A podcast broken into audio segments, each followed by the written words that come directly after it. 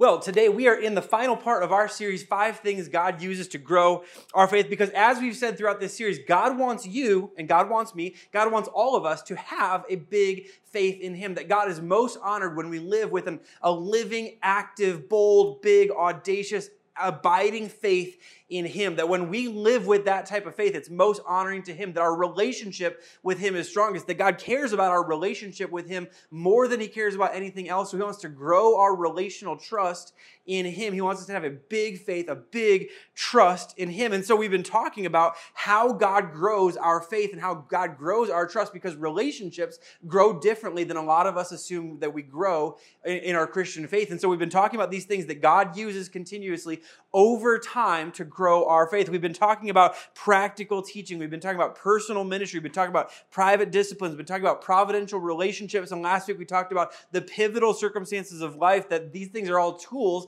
that God uses in his toolbox to grow and shape our faith and our trust and our belief in Him.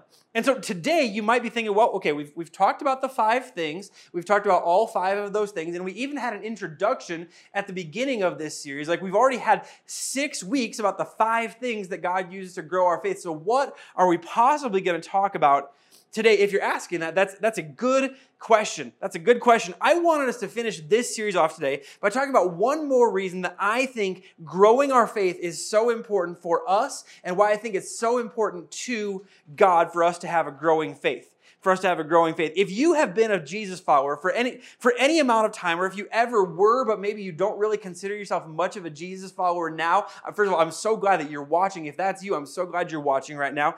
Um, or maybe you stopped believing at some point and you're kind of finding your way back to faith and kind of finding your way back in, in, into church uh, for the first time in a long time what you know and what God knows is that there are plenty of moments in life that present opportunities to turn away from being a Christian or living for God or believing or whatever language you would want to put around it. The way that I'll say it for today is simply this life has no shortage of exit ramps on the path following Jesus. Life has no shortage of exit ramps on the path following Jesus. Let's let's let's talk about these because because for some it's it's those pivotal moments that we talked about last week. I mean, last week we said that for some people it makes our faith, but let's be honest, for some people it also breaks our faith and it shakes our faith. And while we talked last week about how for some the pandemic has been a, a time where faith grew and grew and grew and we've come out on the other side of it stronger, for some of us as we've seen the ugly of the world and the ugly of even some Christians come out, it has not inspired our faith. It has made us question our faith. Wonder if we want to continue believing in this whole thing. For some, the exit ramps are when something changes in a relationship. Some people, let's, let's be honest, some people are real good at following Jesus in order to find a spouse, right? I mean, we've all known people, maybe you've been one of these people where who you pray and pray and pray and pray and pray to God for a spouse, and then they get a spouse and they check out of everything that pertains to faith because the spouse that they found doesn't actually really care about the whole Jesus thing. The relationship they sought God for actually became the exit ramp away from God. And for some, let's be honest, it's a, it's a, per, it's a particular career, career field where in that field, it's really difficult to be a believer, difficult to be a Christian. And faith becomes inconvenient. Faith might actually cost you a promotion. Faith might cost you opportunities. Faith might cost you advancement in your career field. Like there are some things that in life, it's difficult to be a believer, difficult to be a Christian in that particular career field. Your reputation takes a hit. You get made fun of at, at every meeting, and it's inconvenient to be a follower of Jesus. Life has no shortage of exit ramps on the path following Jesus. I believe, I believe this is what Jesus was actually referring to in the Sermon on the Mount when he said this famous passage in Matthew chapter 7, verse 13 and 14. He said, You can enter God's kingdom only through the narrow gate. The highway to hell is broad, and its gate is wide for the many who choose that way. But the gateway to life is very narrow, and the road is difficult, and only a few enter ever find it. He says the highway is broad and its gate is wide. And I would say not only is the gate wide, Jesus knew that there was a whole bunch of gates. There was a whole bunch of exit ramps. There was a whole bunch of places where, where you could get off the road. It's very easy to get off the road following Jesus. There are many, many, many opportunities in life that life presents itself, that opportunities, that circumstances, that relationships, that all kinds of different things present themselves as exit ramps from the path that follows Jesus. Jesus even promised in that same passage that the path that follows him is a difficult road, meaning there will be bumps, there will be potholes, there will be events that cause you to look for an exit ramp. And so here's the tension that we all face. We all face this tension that we are all good at following Jesus when following Jesus is beneficial to us or beneficial for us. We're all good at following Jesus when following Jesus is beneficial for us. God cares about growing our faith because he wants us to follow even when following isn't beneficial for us. God wants to grow our faith because He wants us to continue to follow Him because of who He is, not because of what He does for us, not because of what happens is beneficial for us. He wants us to follow even when life situations aren't beneficial for us, when it isn't easy, when it costs us something, when there seems to be no benefit in following God, God still wants us to follow Him. And He wants to grow your faith and grow my faith to a point and to a place where we would continue to follow because of who He is, not because there's a benefit for us. God wants us to grow our faith to that point in our lives. Now, the disciples of Jesus, the 12, the, the 12, this dynamic is very clear. They, they understood this dynamic very clearly, almost in a very, in a painfully clear way. Um, one of the things the Gospel of John is known for uniquely among the four Gospels in, in, in the accounts of Jesus' life is that he, that he specifically tells of seven miracles or seven signs performed by Jesus that would prove and show his power to the world and to those following him. At the point of the story that we're going to read today, Jesus has just performed, like the, like the day before, Jesus had performed the fourth and the fifth signs of his power. The fourth one was the multiplying of food to feed a, fa- a crowd of 5,000 people, which everyone saw. And the fifth sign was when he walked on water, which only the disciples saw, only the 12 saw. And so when they get to the other side of the sea, the very next day on the other side of the sea, the crowd from the day before told everyone they knew about what Jesus had done the day before, about how he had multiplied multiplied food, multiplied bread, multiplied fish, how he how he provided enough food for the entire crowd. And so another crowd forms around Jesus and demands that Jesus do the same miracle for them and give them bread the same way he gave bread the day before. At this, Jesus and the crowd get into a little kerfuffle, which is a really fun word to include in a sermon. Like that's just a really fun one. And so they get into this little spat, they get into this kerfuffle because you have a hungry crowd that thinks the miracle was the point, food in their bellies, while Jesus knew that the miracle was about something greater, pointing to the salvation of their souls and his ability to provide. So, Jesus, in explaining to the crowd what he really wants them to understand about the miracle, what he wants them to understand about what he really came to do, he has what I would call Jesus' twilight moment. It, it, it's, it's, you'll, you'll understand why, why when, we, when we get to it. We pick up with Jesus talking to the crowd in verse 47 of John chapter 6. Here's what it says. I tell you the truth, anyone who believes has eternal life. We hear that, we're like, yay, that's the, that's the Jesus that we like. Yes, I am the bread of life. Ooh, that's good too. Yeah, you're the bread of life. Your ancestors ate manna in the wilderness, he says, but they all died. They all died. Anyone who eats the bread from heaven will never die will never die. I am the living bread that came down from heaven. Anyone who eats this bread will live forever, and this bread, which I will offer, uh, which I will offer, so the world may live, is my flesh. you Like, what? What? What? Then the people began arguing with each other about what he meant. Like, how can this man give us his flesh? to eat? They asked, which is the right question. This is the right question. If you hear someone talking about, you know, I'm the bread of life and the bread of the, the bread that I'm going to give is my flesh, like, excuse me? like, what? It's, it's what everyone would be asking today, and everyone who would be asking it today would be correct to ask, to ask that question. So Jesus said again, I tell you the truth. Unless you eat the flesh of the Son of Man, Jesus decided to clarify, unless you eat the flesh of the Son of Man and drink his blood, you cannot have eternal life within you. But anyone who eats my flesh and drinks my blood has eternal life, and I will raise that person at the last day. For my flesh is true food, and my blood is true drink. Anyone who eats my flesh and drinks my blood remains in me, and I in him. Well, this is a tricky little deal, isn't it? like, Like, I like that part where he says, you know, I'm the way to eternal life. I like that. I even was okay when he called himself the bread of life because that's a really nice metaphor. But what the heck is happening? Like, what is Jesus talking about? This is a tricky deal. Did you did you catch the, the twilight moment? Like, I, I'm assuming we all did. Eat my flesh, drink my blood. Jesus saying that things got real weird. Like you, like he he he told people that the only way to eternal life was to eat his flesh and drink his blood. And I'm just going to say this. If you ever hear a preacher say that in, in today or any day, if you ever hear a preacher say that come, moving forward, run, run fast, Run hard, run as far away as you can because you're listening to a crazy person. And that's what everyone thought at the time that they heard Jesus say this. And obviously, like Jesus was speaking about a reality that didn't exist yet, a reality that he understood was going to come to be, that the crowd had no idea what was going to be happening. Jesus knew that his body would be broken and his blood would be spilled so that they could be forgiven of sins and have real life, and that the eating was a metaphor for accepting Jesus' sacrifice and accepting his life as our life. But his listeners had no clue about what he was talking. like the listeners were sitting there going, like, did he re- did, did the guy like the guy who does all the cool miracles did he really say we would have to eat his flesh and drink his his blood I mean, in 24 hours, following Jesus had gone from bread fest and all you can eat fish fry on Friday to creepy teen vampire flick. I mean, like, like that's just that's just what had happened.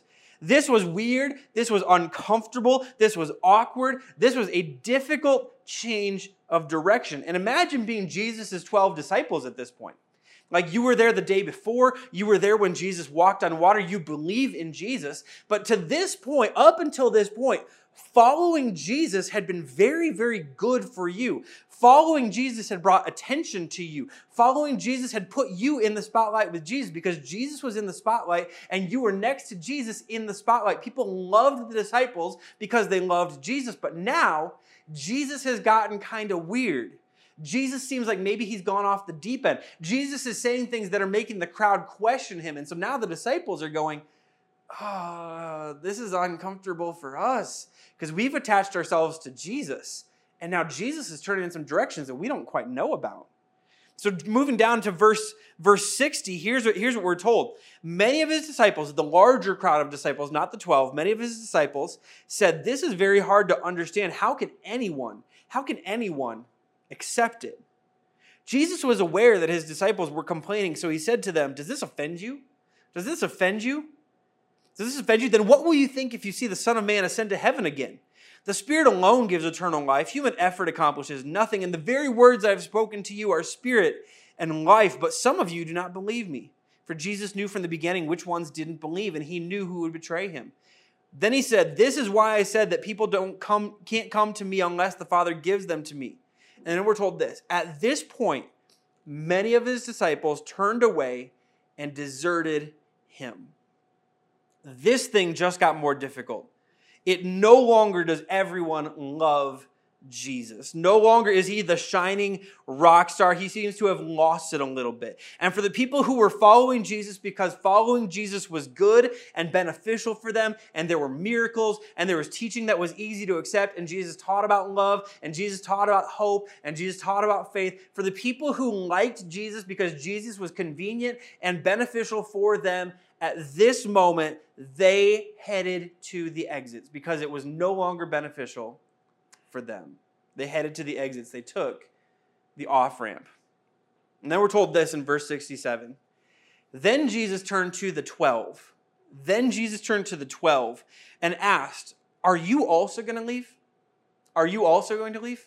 I mean, imagine the weight that hung in that moment that Jesus felt the need to ask after everything that they have been through, after everything the disciples have seen, after everything they've seen. Jesus feels the tension in this moment and says, Hey, are, like, are you going too? Everyone, everyone else is going. Are you? Everyone else is looking for the exits. Are you looking for an exit too? Jesus has a question. Has your faith grown to the point that you're just not that you're not just in it when it's good for you, but you will follow me even into the uncomfortable moments of life? That you'll follow me when following me costs you, when it dings your reputation, when it would be easier for you to distance yourself from me, when taking the exit would be more convenient for you. Everyone else is leaving me. Are you going to leave too? And then in verse 68, Peter's response is the response that God wants from you and God wants from me. In verse 68, Simon Peter replied, Lord, to, to whom would we go? Lord, to whom would we go? You have the words that give eternal life. We believe and we know that you are the Holy One of God. Lord, to, to whom would we go? You have the words that give eternal life. We believe and we know that you are the Holy One of God. To whom would we go? This the inference, and it's made, made even more clear in some other translations, is to whom else would we go? To, to whom else would we go? Matter of fact, that might be worth typing in the comments right now. To whom else would I go? To whom else would I go? Maybe you want to say it out loud where you are right now, and someone watching that's not paying as much attention as you are right now will think you're crazy. But would you just say this with me? To whom else would I go? To whom else would I go? Here's what Peter is saying We have heard too much. We have seen too much. We believe in you. We trust in you. And whatever that means for us doesn't really matter all that much. We're following you because we believe you have the words to etern- of eternal life, and we believe you are the way to eternal life. We believe you have the words that lead us to eternal life, and we believe that you are the way to eternal life. And yeah, we all know we could take this exit ramp while everyone else is taking it, but we're sticking with you to the very end. In other words, we're going to keep dancing with the one who brung us. We're going to keep dancing with the one who brung us, and we're going to keep dancing until wherever and wherever this leads, we are in it, ride or die with you, Jesus. See, here's what Peter knew Peter knew that faith is a continual choice. Peter knew that faith is a continual choice, that salvation is a decision in a moment, but living by faith is a choice that we make every single day. That every day you wake up and I wake up and we, will, we are presented with the, with, the, with the choice of who am I going to be today? What am I going to believe today? What am I going to follow today? That we're, that we're presented with a choice of follow or not follow today. Every so often, we're faced with a choice of whether or not to continue to follow Jesus based on what we see and what we know. Peter understood that aspect of a daily choice, and Peter had just seen a bunch of friends make the choice that because of a difficult moment, they were choosing to opt out. And Peter said, on behalf of everyone in the 12, he said, Our faith in you has grown to the point where we're not just following because of what you do for us, we're following because of who you are. So we're in it. We're in this wherever this is going. We're in it because following you is the only thing that makes sense to any of us. And that's the response that God wants for you. That's the response that God wants for me. That's why God wants to grow your faith. That's why God will use private disciplines to grow your knowledge and understanding and trust in Him. That's why God will use personal ministry so that you can see what He can do through you. That's why God will use practical teaching. That's why practical teaching matters to God because He wants you to experience the life giving explosion of trust that comes when you see His way really is best. That's why God wants you to surround yourself with people that know and love and trust Him because because their faith will inspire and anchor your faith. And that's why God will leverage pivotal circumstances to help you see his power on display so that when the moment of decision comes, when the moment of decision comes, when those moments of will I continue or will I follow, follow back comes, when the moments of am I going to dance with the one that brung me or am I going to take an exit ramp come, when, I, when those moments come, when the moments of decisions come, our response would be to whom else would I go? I have seen too much. I know too much. I have seen God's faithfulness too much in my life to turn to anyone else. In other words, I've tasted and I have seen the goodness of God. I've lived in the goodness of God. I've seen too much of your faithfulness to turn my attention in any other direction. I've seen too much life giving power to think that anyone or anything else has what's best for me. I've seen, I've seen you bring too many great people into my life to take an, an exit ramp to chase anyone who's not chasing you. I've seen you do too much through me to think there could be anything that compares to the adventure that you have for me. And I've seen you show yourself strong in too many circumstances to think that anyone is hopeless. That's God's goal for your faith. That's God's goal for your faith. God wants to grow your faith so big that when life presents an, op- an option to continue following or turn away, that you would continually choose to follow Him and His ways. God wants your faith.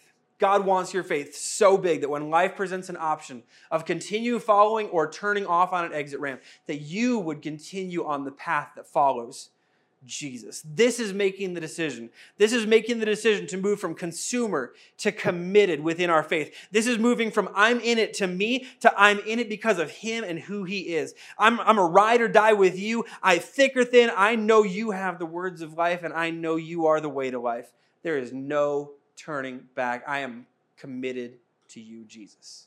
I'm following God, my heavenly Father. So, as, as, we clo- as we close out this series, I want to talk about three quick ideas that I think are God's ideas for us.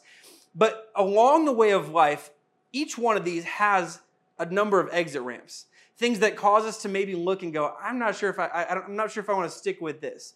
Three things that God has called us to that I think are, are incredibly beneficial for us. They are God's plan for us, they're God's plan for the world but they're so easy to turn away from. And I want to encourage you as we as we as we talk today for these three areas. When you have an opportunity to, to hit an exit ramp, don't take the exit from these three things. The first one is simply this your freedom. Your freedom. See, Jesus won your freedom in a moment, but it takes a lifetime to learn to live in it. Jesus won our freedom in a moment. It takes a lifetime learning to live in it. Your freedom your freedom will not feel free all the time. And there will be moments along the way of following Jesus where you feel restricted, or you feel like you haven't gotten far enough, or you feel like it should be easier by now, or you feel like you're not living completely in the freedom that God has for you, and you wonder if you're doing something wrong. Here's a couple things we need to remember your freedom will require healing some wounds that you picked up along the way. And when you have to, you're, when you're confronted with those wounds, you're, you, you'll, you'll be faced with the opportunity to turn back because you don't want to deal with those wounds. Your freedom will probably require overcoming some obstacles and some stumbling blocks. The things that used to be obstacles and used to be stumbling blocks for you, they may come up again and again and again in life. And every time you face one, you might feel like something has gone wrong and you're doing something wrong, and you're not. You're following Jesus and you have to learn to overcome the things that used to cause you to stumble. Your freedom will probably require extending forgiveness to someone who doesn't deserve it. And when that happens, every single one of us, we we have this tendency to go, yeah, I don't know if I want to do that. I think I'd rather turn off from the exit ramp than extend forgiveness that I know I need to extend. See, here's the thing when your freedom isn't won in a moment, the temptation is to think that Jesus' plan doesn't work. Jesus' way works. I promise you. Jesus' way works. To whom else would I go? He is the only way to freedom. But that freedom takes time to experience and to live out. Salvation happens in a moment. Freedom may take a lifetime. And He continuously calls you to take the next step and the next step and the next step towards living in and living out His freedom. Do not take the exit ramp from your freedom, from the freedom that Jesus has called you to. Jesus has come so that you may be free and that you might be free indeed, but that freedom may take a while for you to learn to live out and to experience and to live in. Don't take an exit ramp from the freedom that Jesus has called you to. The second thing is Jesus' church.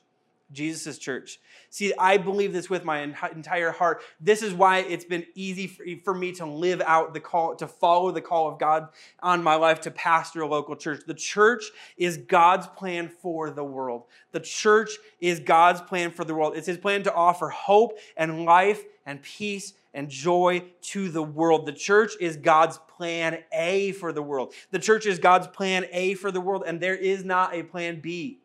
The church is God's plan A to introduce the world to Jesus, his son, who he sent to love the world and to care for the world, to die for the world, and to raise again so that the world could have new life. Jesus and the local church is God's plan A for the world. Unfortunately, we all know this. The church has also done damage to some people, and maybe to some of you watching right now. The church will give you reasons. This is the unfortunate reality of life and the unfortunate reality of church. The church will give you reason to reject the church and take an off ramp from the church. The, re- the church, for many of you, has given you a reason to take an exit ramp from the church the way you were treated, the way someone treated your family when your parents got divorced when you were growing up, the way the way the, the way the world the church treated you and talked about you when when you went astray, when you made some choices that the church didn't agree with, that like throughout the course of life there's a, a whole lot of things where the church where people in the church can cause us to think about rejecting the church and taking an exit, exit ramp or an off ramp from the church. But here's the thing that, that, we have to understand. The church is God's plan, but it's your choice. The church is God's plan, but it's your choice. It's a messy choice. It's a choice that's for us, but it's not only for us. It's to grow you, it's to surround you with loving community, it's to push you out to reach the world around you. That God has a plan that's for you, but it's not just for you, which is why you have to stay engaged with the local church because the church is for you, but it's not only for you. That there's people who will come to know Jesus through you, and when you stay engaged in the local church, that the local church and the church is God's plan A for the world. And I can I, can I say this? I, like I, I just know this for some of us watching right now. COVID has given all of us reasons to check out and to take an exit ramp. And I am so proud of you for staying connected to the local church when COVID has given so many people a reason to check out. As, even as, as I talk with pastors, here's what I hear so many pastors saying. Like, I don't know if I can pastor. Like, when, when we started to hit the second wave back in like December and January, people going, I don't know if I can pastor through a second wave of all this COVID stuff. I don't know if I can pastor again and, and rebuild again through all of this COVID stuff. And here's what we have said as a church bring it on.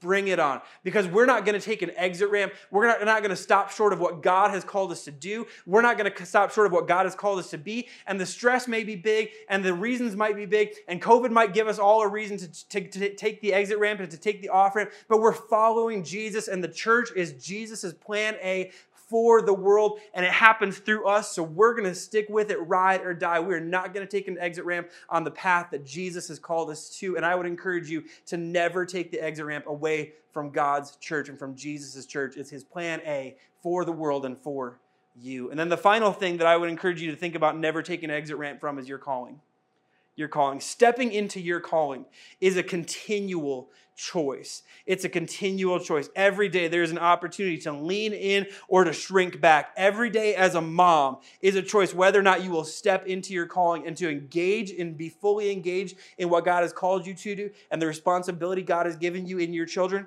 or to shrink back every day as a counselor is a choice whether or not you'll engage in the mission that God has called you to, to help walk with people through some of the most difficult moments and internal battles of life. Every day as a Border Patrol agent, you have a choice to live out the call to be salt and light where you work every single day is a choice of whether or not you will step up and step into the calling that God has for your life. And I grew up hearing this statement over and over again from my pastor, from my parents, from, from, from, from different from different pastors that we all that my mom would have on in, in the in the background as we were getting ready for church a lot of times on Sunday mornings. It was this phrase, it was this phrase, God has a plan for your life and you don't want to miss it. God has a plan for your life and you don't want to miss it. See, there's this great story in the book of Joshua the people of Israel marching around the walls of Jericho, and God told them to march a certain number of times before they would blow the horns that would bring about the victory over Jericho. They were told to march for six days, once each day around the city, and then on the seventh day to march around six times, and then blow the trumpets while they were marching on the seventh time. And here's the thing that I imagine. I imagine every person in the marching party grew tired of marching by the fifth day. I would imagine there was a bunch of them by the second day. Like, were you really just going to march once and then go home? Like, is that, is that, is that really the plan? Is that, is, is, is that all, all we're going to do? I know just about everyone was fed up with marching by the sixth time around on the seventh day. I bet more a few of them wanted to start stop marching on the sixth time when nothing happened. They wanted to take an exit ramp. Can we go home? Because this isn't working. Can, can we ditch the plan? Because this is not working. But God didn't command them to march six. God commanded them to march seven. And when they marched the seventh time, blowing the trumpets, the walls of the city of Jericho fell down, and they captured the greatest city in the area that they should have never had any chance to take, to take and, and capture. God led them in by God's hand and by God's plan. And I would just encourage us as we talk about this today, as we talk about taking exit ramps and choosing to not take the exit ramp. Here's the last thing that I would maybe want to leave with you in this in this in this series. Don't take an exit ramp at mile 6 when God has called you to mile 7. Don't take an exit ramp at mile six when God has called you to mile seven. God has a plan for your life, and you don't want to miss it because you turned away right before He fulfilled it. God has a place for you in His church, and you don't want to miss it because you turned away before He helped you find it. God has freedom for you, and you don't want to miss it because you took an exit ramp right before the step that would have brought you a level of freedom that you didn't think was possible. Don't stop following. Don't stop showing up. Don't stop tuning in. Don't stop pursuing. Don't stop walking with Jesus. To whom else? To whom else would I go? To whom else would I go? I'm walking with God. I'm following you, God, not because of what you do for me, but because of who you are. God wants to grow your faith. God wants to see you grow from being a consumer to being committed and grow your faith so big that you'll never turn back and never turn away. Let me pray for you. Heavenly Father, thank you so much for who you are. Thank you for who you are. God, as we talk today about following you because of, of who you are, thank you for who you are. Thank you that, that there is a million things that you have done for us, some of which we'll never know and never understand and never realize. But God, among all of that, thank you for who you are. Thank you for being our heavenly Father. Thank you for being our friend. Thank you for being our Lord. Thank you for being our Savior. Thank you for being the one who had a plan for our salvation before we ever knew that we would need it. Thank you that that's who you are. And God, thank you for this story, for this example, for these words, who else, to whom else would we go? To whom else would I go? And God, I just simply pray for every one of us watching today, for every one of us listening today, for some of us who may be on the edge of faith, trying to decide whether or not it's time to jump in. I pray that we would jump in right now and ask you to be our Savior and our Lord, because maybe, just maybe, we would understand the truth of that. We believe you have the words of eternal life. We believe you are the way to eternal life. And God, whatever comes our way in this life, God, we're following you in this life because we know you have the way to eternal life. We believe in who you are. We trust in who you are. We're going to follow who you are. So, God, grow our faith. Grow us to the point that we would never think about taking the exit ramp. God, that when we're presented with the opportunity of an exit ramp, we would continue to follow you because of who you are. Because you are the words of eternal life. You have the words of eternal life. You have the way to eternal life. We love you, God. Help us to grow to this point. Help us to move from consumer to committed. Help us to follow you for the rest of our lives and experience everything that you have for us when it comes to our freedom and the church and the calling that you've placed on our lives. We love you and we pray this all in Jesus' name. Amen.